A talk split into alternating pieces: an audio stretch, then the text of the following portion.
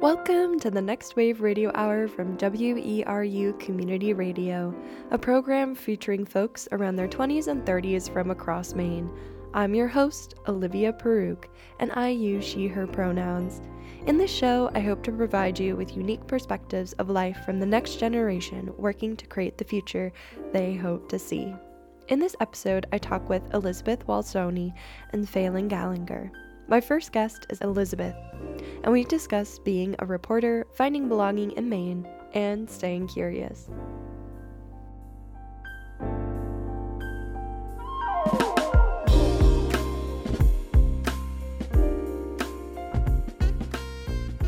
Generally starting, welcome. Thank you for being on Next Wave Radio Hour. So, if you just want to state your name, preferred pronouns, and then kind of your job title or what what you do for a living. Sure. Yeah. Thank you for having me. Uh, my name is Elizabeth Walztoni. My pronouns are she, her, and primarily I'm a reporter for the Lincoln County News in Newcastle. And I also like to write on my own time and kind of really do a lot of different things, but that's my day job right now. That's so cool. And I mean, I, I think like in so many ways you can just jump in with with all that um, juicy goodness. But maybe how I, I often like to start is is to bring our viewers into the context of Elizabeth, and go all the way back to like baby or younger Elizabeth. Kind of where did you grow up? How how was those early foundations in your life? Sure. Um, I grew up moving around a lot. Um, kind of around the East Coast, and I spent the largest amount of time in New Mexico as a kid, and then up in the Midwest.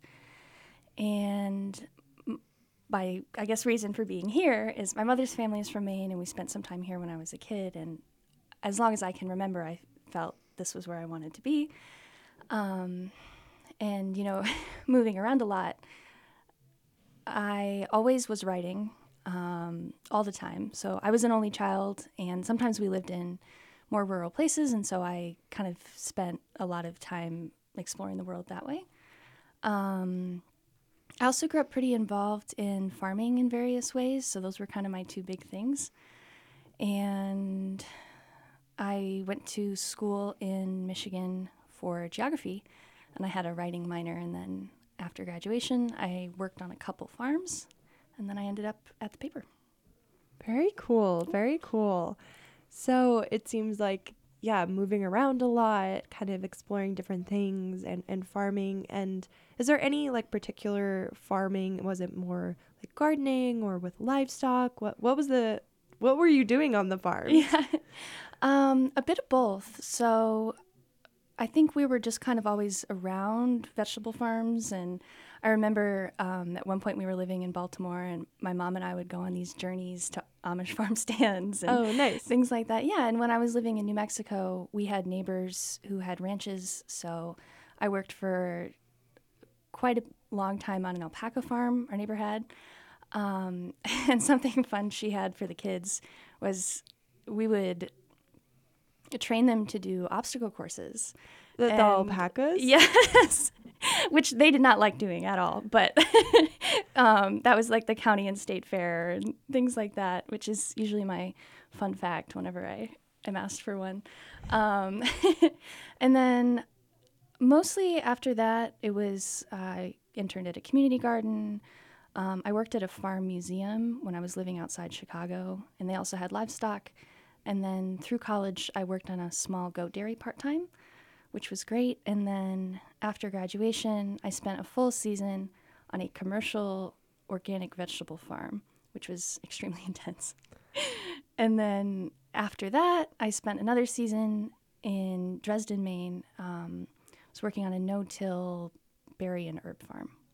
So very got, cool. Yeah, nice range of experience. Yeah, I, it definitely sounds like it for sure, which is really cool. Um, I don't want to totally jump the gun, but I'm I'm so curious how what you know at the paper now if do you write about farming or gardening or or is it a, a totally different angle? Yeah.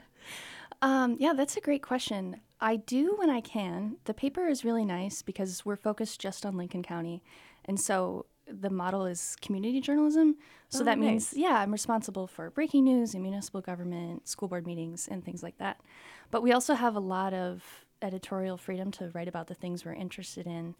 And there are a lot of people in Maine who farm. So when I can, I do like to branch out, write about those things.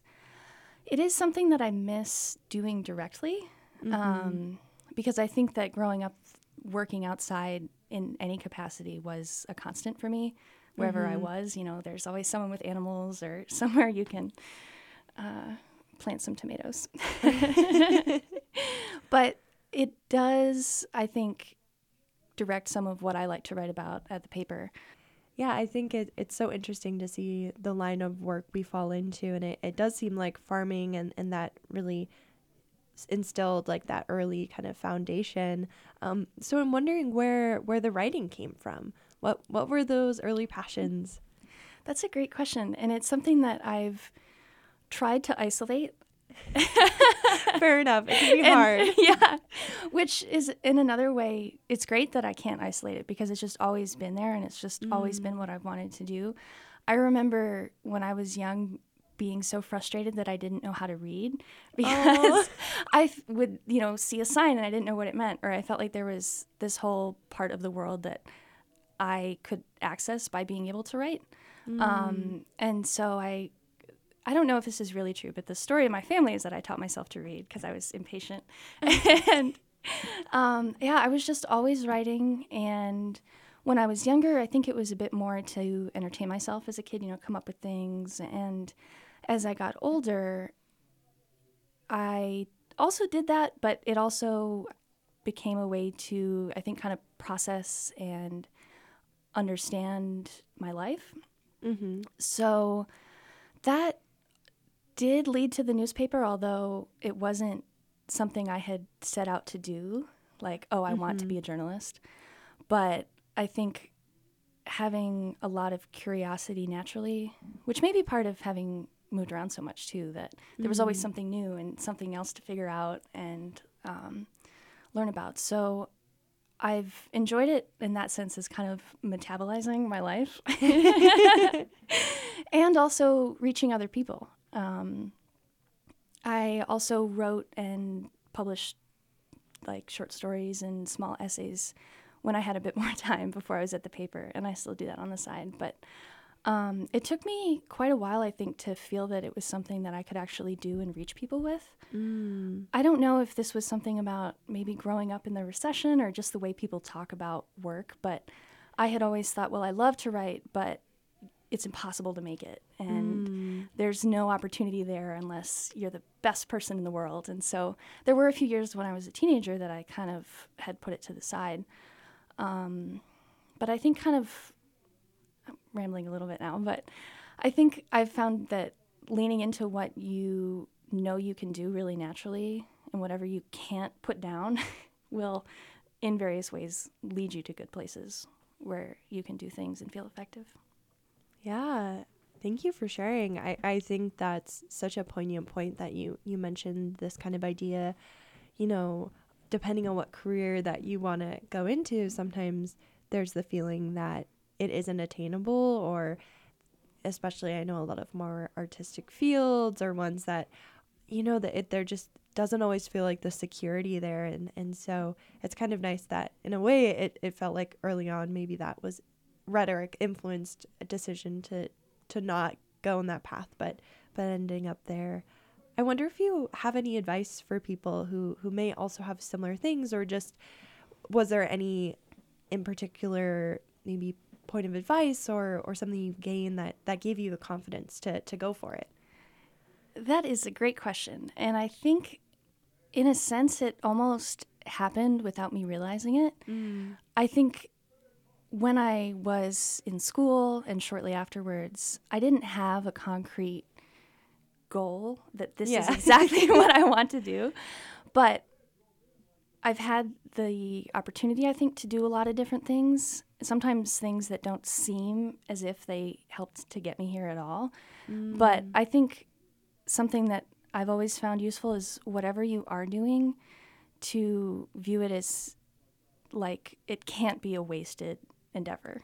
Um, like as an example, I went to the farm right after graduation and you know advisors or some of my classmates were saying oh well you know you'll do this for a year and then you'll realize what it's all about and you'll want to go to graduate school mm. and i thought well maybe but if that happens i still explored it and i still had the opportunity to learn things through that experience and another big piece of advice i would say is to not be afraid to ask or to try even if it looks like there isn't an opportunity there. Mm. Um, my dad had this old cartoon framed on his wall wherever we lived that was a cat walking along a fence, and he was saying, You got to make calls if you want to get results. Which sounds kind of silly, but it's true. And when I think back, some of the things I've done were with groups or businesses that didn't advertise or say that they were looking for somebody to do one specific thing, but mm-hmm um, the paper is a great example. So I worked for my college paper all four years, but I couldn't picture myself in the world of journalism. But I was reading the Lincoln County News every week, and I really liked what they were doing. And my farm season was coming to an end. And they weren't advertising anything, but I just emailed them to see if they needed help. And they said, well, actually, we have a full time reporter opening. Oh my gosh. And yeah, that's how that came about. So I think it sounds like a bit of a cliche when people tell you, you know, the worst someone can say is no. Because it, it, could be maybe a little worse than that. but mm-hmm. um, I think trying and trying again, and even if your options feel limited, going into whatever you do thinking that something good can come of it. Yeah. Really can't lead you that wrong, I think. Yeah. I mean, that's, I think, just such a powerful you know, even if it seems the sort of cliche to like reach out, but I think it, it is really powerful. And, and like you said, um, just reaching out to the, the Lincoln County newspaper and who knew? Right. and, the, and there you go. And, and I feel like that's, that's so awesome. And I definitely hear that story a lot, but I, I think it's always nice to sometimes have those like tactile examples, um, to be like, yeah, we can all do this. yeah. And I think that's something I appreciate about Maine as well. You know, maybe if I were living in a big city and I called someone up and I said, "Hey, do you want to hire me?" That might be different. that's very fair. Yeah, um, and maybe that's not true, but it is something I appreciate about being here. That the interactions you can have with people, or even just the community connections, can really pan out into things you weren't expecting.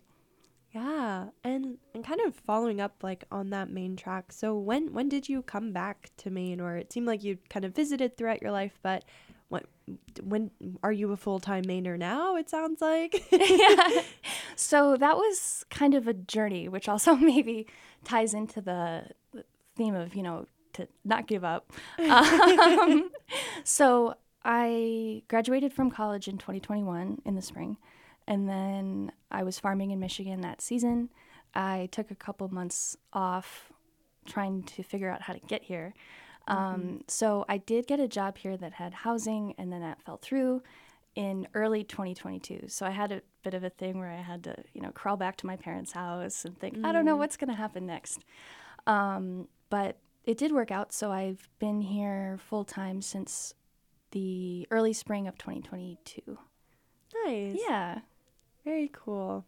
Yeah, and and you're kind of said like in the Lincoln County area, so a little bit more I think geographically a little bit more southern than some of our WER viewers, but probably I do. I get the station right to Wiscasset, and then it cuts out. So, but yeah, yes, you're on the edge, yeah, for sure, right on the edge. Yeah, well, that's awesome, and and yeah, it seems like the the Maine kind of spirit, and I, I, it's always really cool to sometimes hear people's perspectives, especially if they're you know haven't lived in Maine their whole life, like what what are those things that that have drawn you back to Maine? Yeah, that's a great question. I was a little concerned about it at first, being someone who didn't grow up here. Mm-hmm. I have some reason to be here, I, I guess, but you know, it is it is something. Yeah. Um, and I was really pleasantly surprised by, I guess, how warm people are. And mm-hmm. in terms of what drew me, I wish that I had a less metaphysical answer, but it was kind of just always in my head that I was like, oh, that's where I need to go. Mm. Um, and I think, you know, there is community wherever you go, but I do appreciate. Um, I love living in a smaller area. I love being around long-standing community, and that's been a nice thing through the paper. Is I get to experience like all these different facets of that. Um, I think. So I will say that they don't they don't pay me to be a, a cultural theorist, so I may kind of stumble over this part. Um, but I think there is something about the I don't know the the way people live or approach life here that I appreciate. I think it feels in large part kind of down to earth, I guess. And mm-hmm. um, I, I, never really felt like I fit somewhere before. Uh, and yeah. I, I do here, actually. You are listening to the Next Wave Radio Hour on WERU. And you are listening to a conversation I had with Elizabeth Walztoni, a local reporter. And we continue our conversation of Maine identity and community. I mean, I think I think that's it's so hard to feel like why we're drawn to a place or or mm. if we have really strong roots. I, I find that there's often the two kind of approach to people who end up in Maine is people who have long generational ties, have been in the same community for, you know, three or four generations, or you have people who, you know, come to Maine in different ways and I think often stay because of something like he said that untangibleness um, which i think is also really special. And and i think you know being in in smaller communities is definitely something that i always feel called back to um, with maine. And and i think that there's kind of a charm of independent people kind of just doing their own thing which i definitely. really appreciate. Definitely i feel like a, a lot of entrepreneurship in maine. Um, but yeah and I'm so fascinated to hear a little bit more about kind of your journalistic approach because when we were sitting down you were you were saying how often you're in the position of the the interview interviewer. Um so it just yeah what are what are some takeaways or maybe highlights from from your job that you've got to be a part of so far? I could talk about that for hours, probably. Wonderful. We, we yeah. stumbled on a good topic. Yeah. Stay tuned in. Um, so I've been at the paper for just over a year, and I mentioned earlier that part of the model that this newspaper has is everything that's happening, mm. which is mm. great because some larger papers will have someone who's their business reporter and someone who's their education reporter. And we assign each reporter a number of towns Oh, and cool. It's great. Yeah. So that means I go to their select board meetings, their planning board meetings, their school board, and then I do new business, human interest, and breaking news.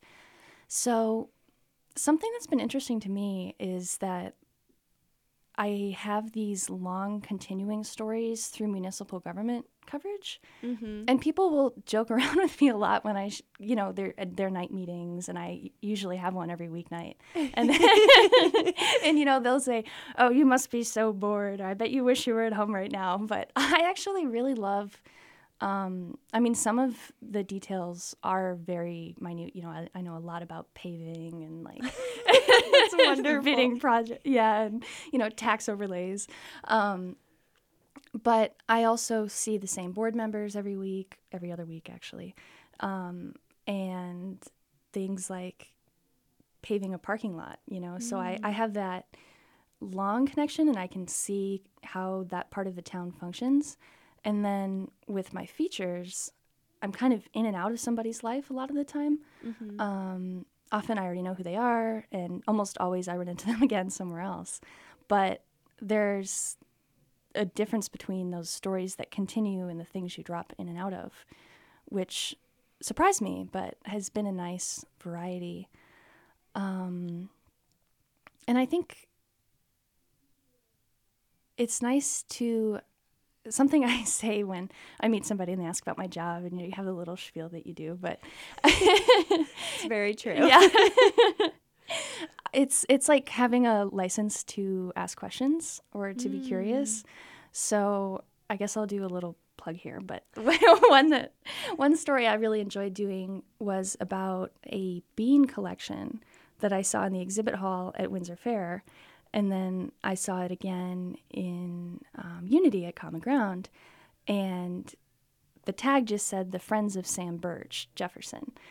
And there wasn't any contact information. I couldn't find anything online. Interesting. And, and Yeah. these were just like dried beans. Yes, they were little plastic tubs of dried beans. Nice. like, yeah, like 20 to 30 different little beans. and all these colors and varieties.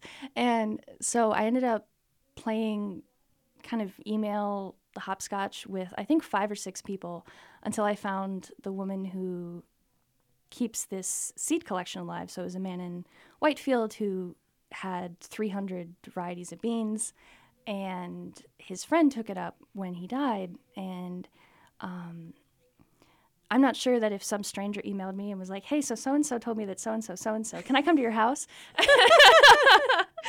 but she did, and so I got to um, go out there and see all the places that those beans go and i learned all about the bean collecting world and there's also school gardens that are growing them and seed saving with these heritage varieties so i think that's one example of this real variety of what is happening in kind of i mean it's not a small county but you might think oh it's oh small rural town maine but there's so Right. many things happening i mean you could never run out of things to talk about That's awesome. I think that's it's such a cool kind of to hear about like like you were saying kind of this curiosity that you've had has you know led you to uncover this like you know this process that maybe a lot of people aren't aware of um and it's almost like preserving a bit of that culture of um and and I'm not to like assume but um I'm wondering if like kind of drying the beans to like preserve the different species and like kind of carry them on right yeah very cool. Yeah, I think I think it's also something that you struck me as just this idea of sometimes small towns like I feel like have a bit of a reputation. I think Maine itself because it's made up of predominantly small towns and I would say we have a couple maybe you could say cities but on like paper on paper, but are probably to anyone who lives in like a big city would be like that's just a large town. yeah. Um, but but you struck me by saying that there's there's nothing there's there's so much to talk about, and I, I think it's really interesting because I think there's often a perspective of of young people in Maine that there there isn't always a lot happening and going on. So.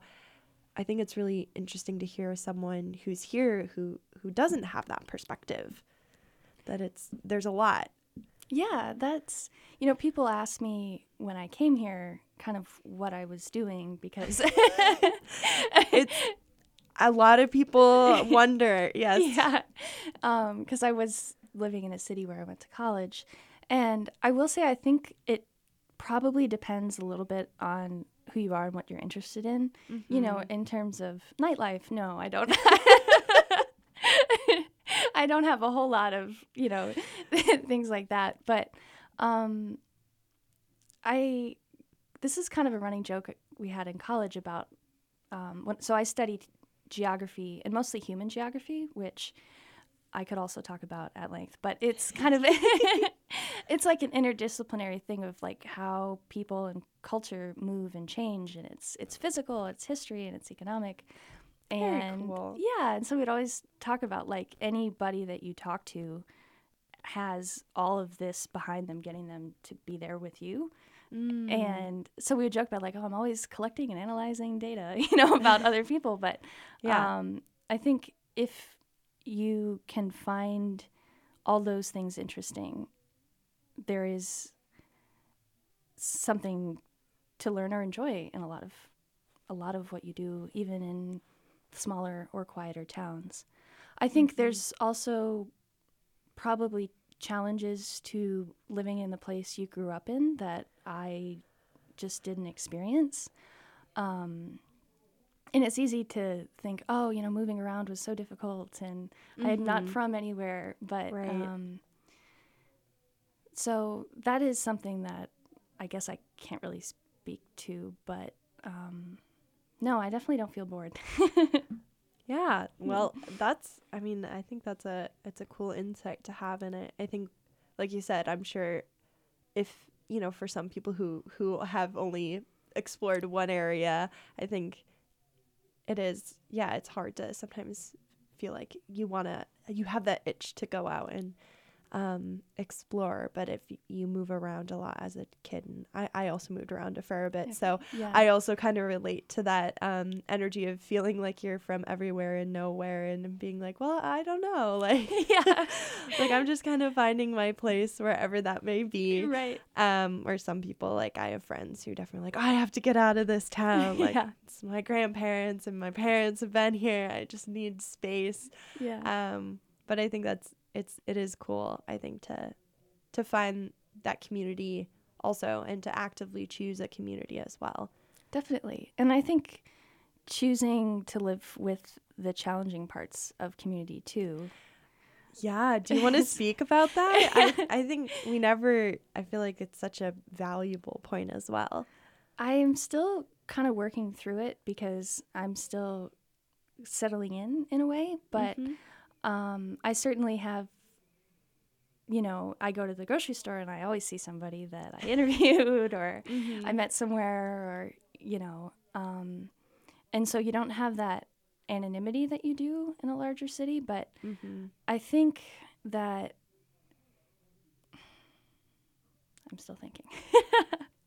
um, I think there's a trade off to that, and the idea that, you know, people you know know what you do and will see you where you go and how you act in the world is something that there's, I don't know that accountability is the right word, but there's someone watching, I guess. yeah um, which is not necessarily a bad thing. no but it I, I- think it depends also like on your personality and, Right. and how how that feels Right. um, especially being a young person, I think that there's so much growth you do that it can be a little scary if you're like, oh my gosh, everyone's gonna know that I like crashed my car yeah. or something, you know, or that I went on a really bad date with this person, you know. and now I'm going to see them everywhere forever. exactly. yeah. yeah. And um, that's something I've kind of been learning for the first time because Mm. I think I had it a little bit when I was living in New Mexico. We stayed there long enough that there was a bit, but I think there's also the idea that sometimes who you are at a certain point in your life can be how people will see you forever. Oh, fascinating. I've never thought of that like that, but that's uh, it's a cool thought. I mean, I don't know if I like the thought, but it Yeah, I don't know. but it but I think that's a fair fair point. yeah. So um, I think it is when people talk about community in like a very warm sense. It is a warm warm thing. That doesn't mean that it's kind of going to be really rosy and really easy all the time, Mm-hmm. but it's still worth being part of or finding a way through. So yeah, Yeah. I'm still still developing my theory on that one, but yeah, yeah, that's um, glad you mentioned that because it's Yeah, Yeah. I think it's been something I've just been thinking a lot about um, these past couple of months of what it means to be part of a community. And of course, we're part of a community radio station, um, which is just, but I think, yeah, it's community can be wonderful, but it's, it's not always easy or perfect. And I think that's also part of being human and definitely. living with other humans. um, it's kind of crazy to say, but we're slowly but surely winding down for a half hour. I know. Um, this has been just so interesting to hear. And so, kind of how I like usually wind down an Mhm. interview is a little bit of um, more reflection. I, I enjoy reflection. so do I. um, and if there's usually we kind of picture like a uh, a time if there was any advice um, that you'd like to give to a younger version of yourself and what that might be. Um, it could be very specific, or if you have a or a certain age in mind. Um, but I'll leave that if there's anything that jumps to mind. I really like that question because it is something I think about a lot. Um, and I may have said some of this earlier too, but I feel that, you know, I was a little nervous about getting older. Mm. I mean, I'm I'm I'm young, but you know, growing up about um, what the world would be like, and I've actually really been surprised at how much is possible and how exciting it can be. Mm. So I think I would tell myself to try to be excited rather than afraid. Um, that you know things will be challenging, but they can be challenging in a fruitful way. And also, I think to when you're figuring out what to do in in most situations, kind of f- like follow what you know has some purpose, whether that's for you or for some somebody else. So in my case, that example might be the writing. Um, that for a while I had kind of put it away, but it was I don't know. It just I think the word feeling is a little soft to use in this case, but um, how things add up in your mind to try to be going towards something rather than just away from other things. Mm. Um, and if that is concise enough. yeah, like almost having a sort of target or vision that you're working toward. Right. And it doesn't have to be a concrete thing. You know, it doesn't have to be, which really I do wish someone had told me because I had thought for a long time, oh, I don't have a job title that I know I want one day. Yeah. because, I mean, work is a big part of your life, but it's not all that your life is. right. And so I think being open to how things develop while, you know, kind of keeping that hope and like focus and maybe intention too in the things you do. And just, um, you don't need to be too afraid. Yeah. Yeah. That well, that I think that was wonderful advice and I think hopefully our listeners have so many wonderful things to think about. I think you are definitely super eloquent and I can see how you're a journalist. You, you definitely have um, a great kind of framework and Thank it's been you. really fun to listen to you think for uh, lack of better words. well, thank you so much. It's been great to be here. And um, yeah, it actually wasn't hard not being the interviewer at all. So You know what? I did my job. I'll take it. well, thank you.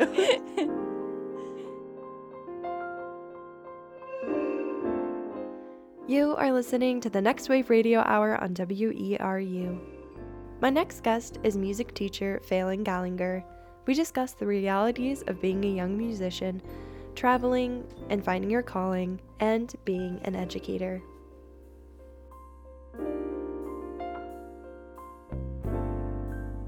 Uh, my name is Phelan Gallagher, uh, and I use he, him pronouns, and I am the music director, music teacher um, at George Stevens Academy. So um, just took that job over from a legendary guy who had been here, Steve Orlovsky, for many, many years, my former teacher, and I took this over uh, three years ago. Wow, that's so awesome. I think it's funny actually some of my best friends all went into music education are Really? just graduating and kind of getting their first gigs, so it feels kind of right at home to be to be back in like a music classroom. Yeah, So were you a band kid? I was a band kid for sure. Awesome. Kid does it show?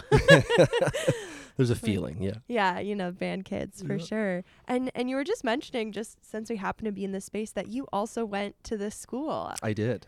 Yeah, class of 02, what what um and uh yeah, it's a, it's a really remarkable for people that, that don't know about the music program at GSA, you know, we're kind of a small rural school in in the woods of Maine, but the um the music program is just one of the things that's always been um, a hallmark of the school and, and honestly just phenomenal the quality um, so i was fortunate when i was here way back when that there was just an abundance of kids who were serious who really wanted to play um, we had a lot of fun but it was always you know it's always been a pretty serious music program where there's a few Mm. people at least at a given time who are like really focused really working hard and, and that's my job is to continue that continue that legacy so so That's far so good awesome. Yeah.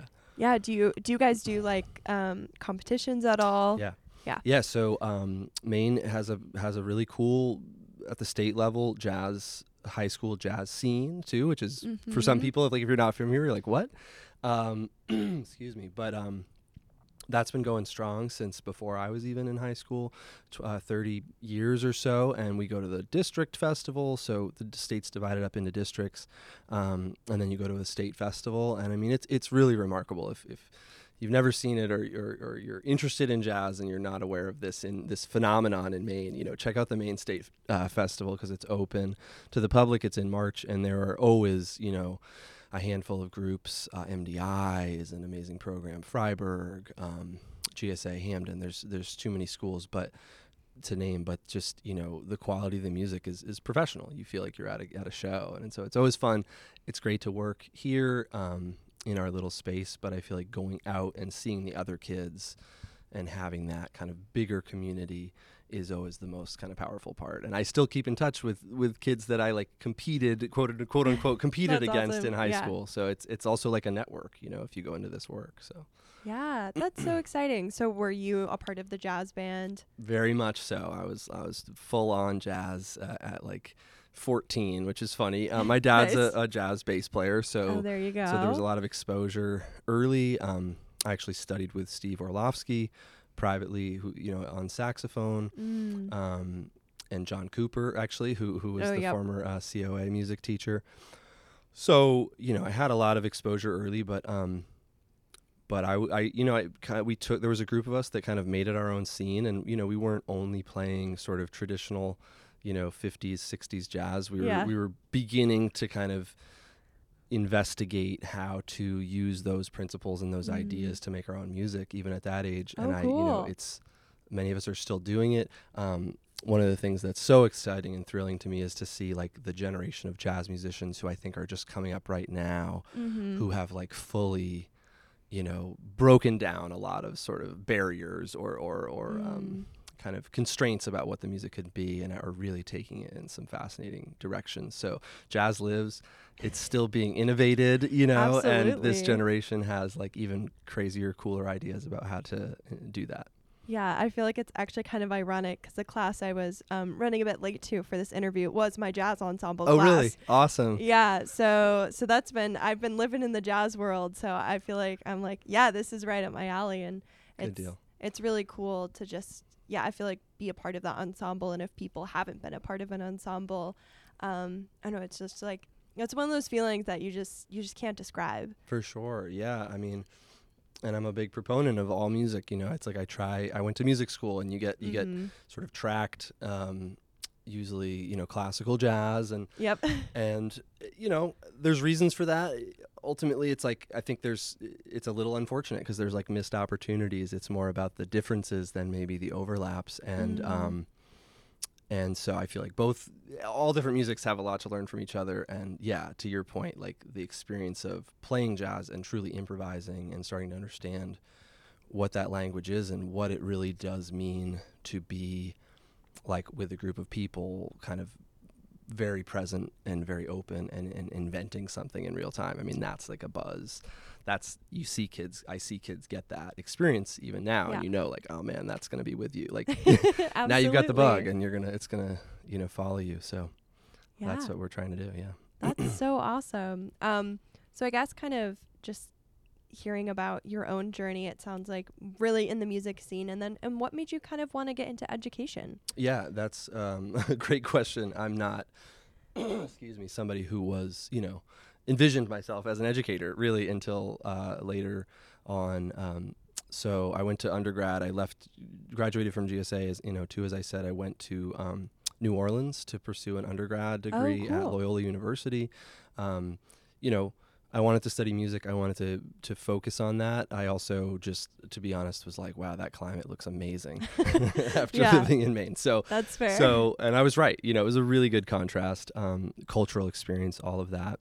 So yeah, fast forward to to 06, I graduated from uh, undergrad, and I did some traveling, and was still very much in the mindset of like, you know, let's let's make this work. Let's let's figure out how to be a performing musician. And I traveled. Um, to Brazil, uh, you know, on a sort of tour of different places, mostly to stay with a buddy who was down there, but ostensibly to do a recording with this mentor that he had met, who was this guy named Anísio Dias, um, who turns out is sort of this unknown, but um, you know, unknown to the world, but within mm-hmm. this community in Brazil, specifically like the bossa nova. Um, scene, like just renowned, like this this legendary wow. guy, and, and he, so it was really a striking experience. Um, humbling in the sense that he was older and nobody knew who he was, you know. So kind of that that yeah. that phenomenon of like, wow, you really can be one of the greatest musicians in the world and maybe still not like Not be it, famous or have made it, so to speak. Yeah. But it was profound for me because he was like one of the most humble.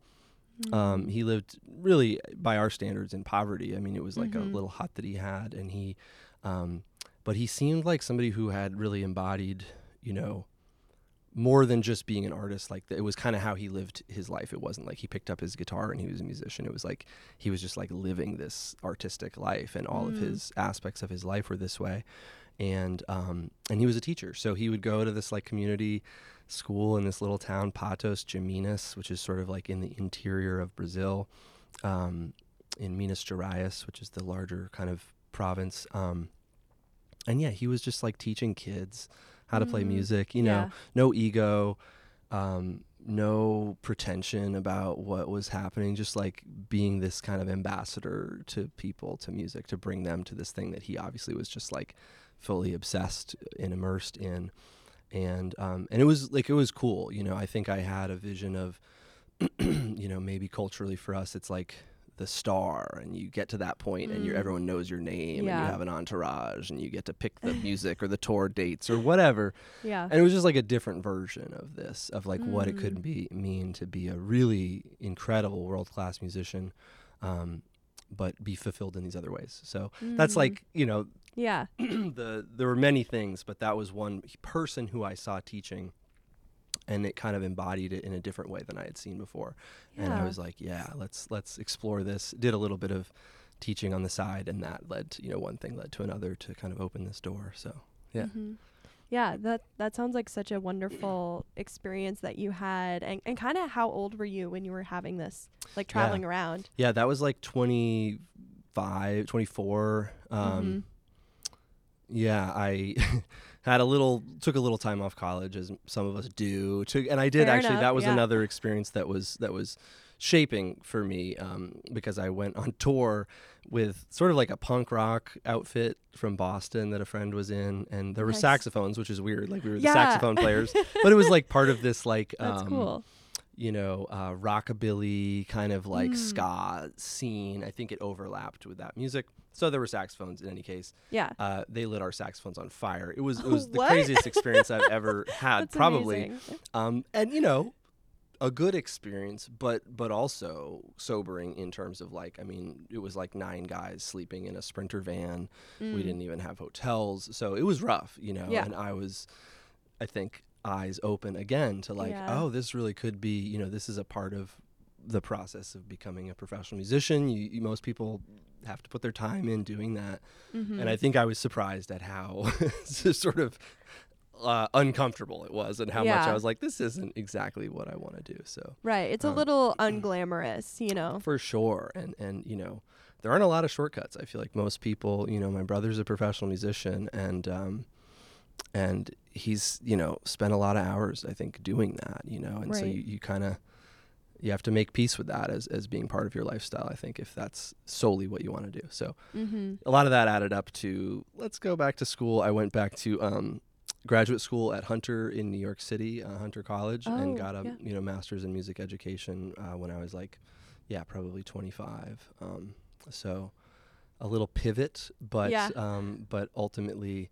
a nice way to you know stay in music and leverage the work the, the studies i had already done and the work I, I had already done some people you know you kind of pivot to like all right time to go back to med school or law school this yeah, music yeah, thing yeah. isn't working out so i felt it felt good to kind of um to stay with that trajectory and just kind of Yeah. adjust slightly That's know? awesome. yeah Yeah, and so and so now you're back in Maine, and, and kind of what did that journey look like? It seemed like Yeah. you you were obviously went to college at, and not in Maine both Right. times. So Yeah, I went. Um, you know, as I said, I went straight to New Orleans. That was like, uh, uh, uh, almost like a knee jerk. Like, just I want the opposite of what I've had growing up in rural Maine, and I loved growing up here. But you know, it was like I knew culturally we were Yeah. isolated. I knew just regionally we were isolated. It was cold. I was like, let's see something else. mhm. Um, I went after that. Like I said, I went to New York um, City for for grad school, which I think was just sort of you know New Orleans is such a jazz city. I was Yeah, intrigued to see sure. like what is that.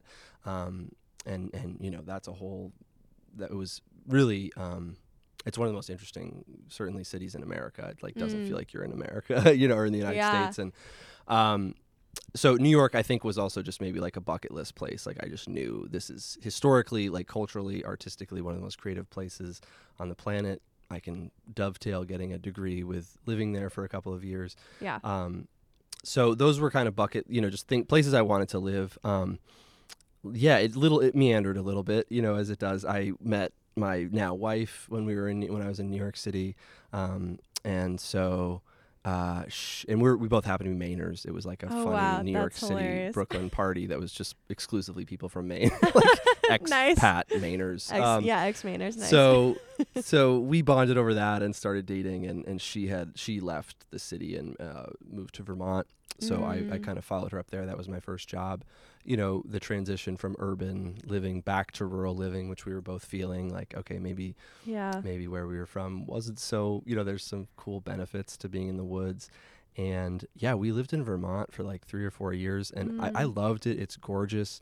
The proximity to um, New York and some of that stuff is is great.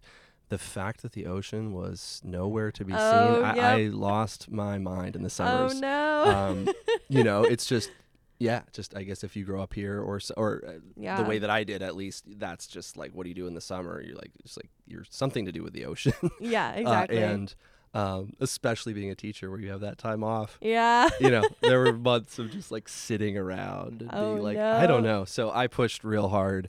Um, fortunately, uh, my wife was, uh, you know, excited too to get back to Maine. So that we lasted four years, and then we and then we began our journey uh, back to Maine. And we, you know, we Mhm. did what a lot of people do. We moved to Southern Maine. Yep. Jobs, and she went to grad school um, at USM. So spent some time in Harpswell, Brunswick area Mm-hmm. and uh, yeah, the goal was always to get back to the Blue Hill Peninsula. You know, I it's it's got its hooks in me big time. Mm-hmm. Um, it's a hard place. Uh, it can be a challenging place to find work that you know is fulfilling. Like I feel like that's the compromise that a lot of people make, uh, unfortunately. But yeah. but realistically, to be here at least earlier in your life, and mm-hmm. um, so that was a big part of what kind of we took our time and um, and honestly, we, we, we moved here before this guy Steve, Mr. O, Mm-hmm. retired. But I knew uh, it was like on the horizon. Yeah, it I was was- one of probably a handful of people, alum, that would get the updates. You know, like Right. all right, we heard Steve. You know, maybe yeah, two yeah. more years. So that was for sure on my radar.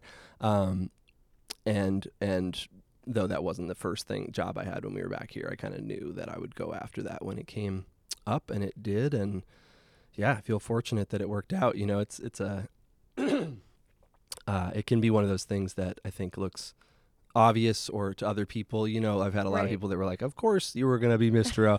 I'll tell you, like you know, to go through that firsthand, you really feel like you're.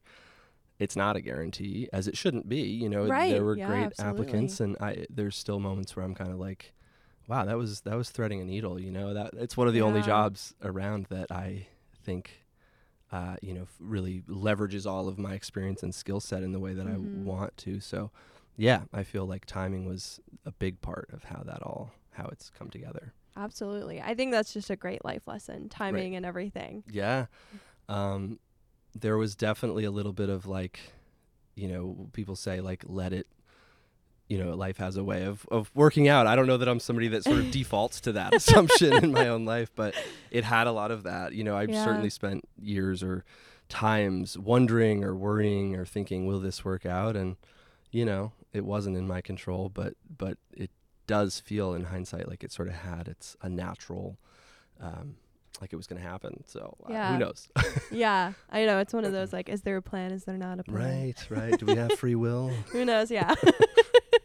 um, I guess I'm just so curious, and, and we'll we'll just wrap up with a couple last Yeah. questions. But what has been the biggest takeaway, or like maybe if there was like a story or a really impressionable moment being an educator, and Mm. if something comes to mind? Wow, that's tough. Yeah, I mean, there's a lot. I've been teaching for for like 12, 13 years now. You know, so they add up. Um, those those experiences. Um, yeah.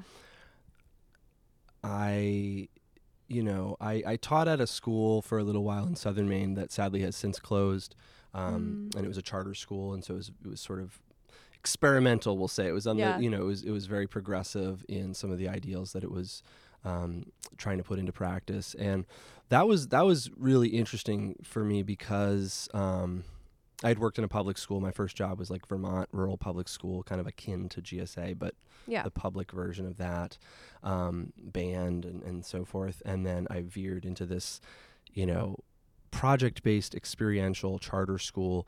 I mean, we were out.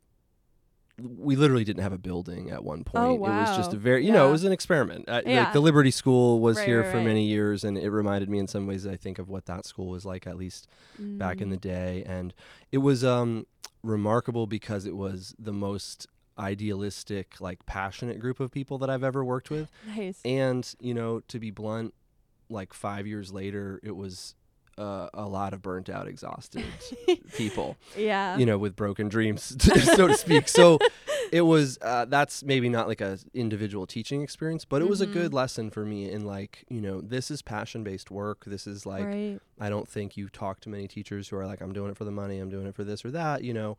Um, and it's it's it's it can be it's exhausting work. I mean, work in general maybe is exhausting, but Yeah. it's it's hard work if you're really if you're really trying to connect with st- all the students and you're really trying to, you know, meet all of those needs. And so it was it was a lesson for me, really I guess just about burnout and about saying like, you Mm. know, this isn't this is a marathon, not a sprint, maybe Yep. is a way of thinking about it and the the energy at least that I had in my late 20s and 30s to early 30s to be like I'm going to come in and fix this whole system like education writ large watch out was like you know I've shifted and, and I and I try to Mm. pace myself and I try to um, understand that I'm only as helpful as like you know I'm healthy and and Yeah. sane and I can be here and be present for the kids so so that's something at least at this phase in my life that I'm really trying to like incorporate this into the bigger picture and and context of my life and not have it you know be the thing that Right. defines everything about me which is hard you know because I think we're taught that that is maybe what work is and so you know I Mhm. find that even inside myself there are moments where I'm like I gotta sacrifice this is a game of you know and it's like I think everybody can can win maybe in the end or like that's what we have to try especially in a field like education keeping people who are really passionate and, and excited um, long term engaged in their work I think requires that and, and real conscientious thinking about um, what are my limits like what can I bring to Mm. this and where do I have to like step back and go to the other things that uh, for me you know playing my own music is important it's like yeah. You know, I still have a creative practice, and I think if I let that go, it would hurt my my teaching practice. Mm-hmm. That makes a lot of sense. I, I hope some of my friends who've recently just graduated Mhm. and yeah, and tell your friends. to tune in and some wise wise sage advice from a from a veteran at right this on. point. You might have to learn it for yourself, Yeah, but, but, like, you know. yeah, listen up. Absolutely. And kind of the last question that Mm. we always throw to um, our guests is if there's any of advice that you could give to a younger version of yourself. It doesn't have to be a particular age, but maybe just something you picked up or, or wish you knew sooner. Yeah, I mean, I maybe I'll I'll pivot to like young musicians because I was just talking Yeah, about education. Um, but like, you know, I think um, it's it's art and music making. First of all, are just like so incredibly important. You know, Yeah. is like is the thing, and I think I think we've realized that. But I think you know, academic institutions are they're you feel a little bit sometimes like the weird, you know you're trying to get squeezed into this format that like you know we struggle to assess art in music to be uh, honest you know Oh, it's subjective absolutely, like yeah. one i- one person's idea of what's good is not the same as another Yeah. so um so one part is just the the value of that of that ambigu- uh, Mm. ambiguity of that um individuality you know like that Mhm. is just at least one of the most important things about being human you know and Yeah. so so i feel fired up about um being a voice for that and advocating for that in in in like an academic environment in any sort of institutional setting um and i think the, f- the flip side and this is something that i you know i just sort of probably vacillate between these two um like you know be crazy have fun break things go wild like explore versus also like you know art is work. Yeah. and so I saw that bumper sticker the other day, and it was like probably just on a day where it caught me, and I was like, yeah, you know, it's like nobody the way it's presented in our culture at least culture at least you know it's very glamorous. You're you're just like living the dream and driving your fancy car whatever. You know it's like all these people taylor swift anybody you know it's Yeah. like they're just working so so hard and Yes. and i think that you know we don't all have to be taylor swift we don't have to be all be Right. like legendary musicians but i think people are get confused sometimes like why am i Mhm. not better or why is this not Mm. coming more naturally and it's like the answer i'm telling this to myself while i'm saying this to your audience too it's just like it's just time it's just work Yeah. you know it's just it's just being with the media the medium you know if your medium is music you play a saxophone that's my instrument i've been playing for 20 plus years if i go a week without playing it's like it starts to feel a little foreign in my hands and then a Mm. week where you play every day and Yeah. it opens up a new door so it really is like a like a time on task type of uh, uh, project and i think artists you know professionals know this but Yeah. like aspiring artists and creatives i think i struggled with that of just like this should be fun all the time and it's like you know not necessarily Yeah. Like you, um like you said, it's work. yeah it can be. it can sure. be you know so both of those things are true and i think that's um that's important Yeah. Well, thank you so much. This has been wonderful. I can see how your students must enjoy being in your classroom. thank You you got a great energy and yeah, thanks so much. yeah thanks for coming and thanks for doing this show i think it's really important to you know uh, uh, amplify the voices of youth and Wa- maine needs we need more youth need keep more keep coming yeah. youth so yeah thank you very All much All right, Thank you. right. My name is Olivia Paruk, and this has been the Next Wave Radio Hour. I wanted to give a huge thank you to my guests today, Elizabeth Walztoni and Phelan Gallagher. Thank you also to the Maine Community Foundation for supporting this program. Our theme music is by Zeke Sacaridiz. You can find the archive of this and every other episode of Next Wave at weru.org and wherever you get your podcasts. Please do go back and listen to them if you liked this episode. If you would like to get in touch, you can email nextwaveradio at weru.org. I would absolutely love to hear from you. I also wanted to mention that this is my last episode. It has been an absolute pleasure hosting Next Wave, and I cannot wait to see how it continues to evolve and grow. Next Wave Radio Hour airs generally on the fourth Thursday of every month at 4. Until next time, take care and remember you are not alone. Stay tuned for more public affairs programming.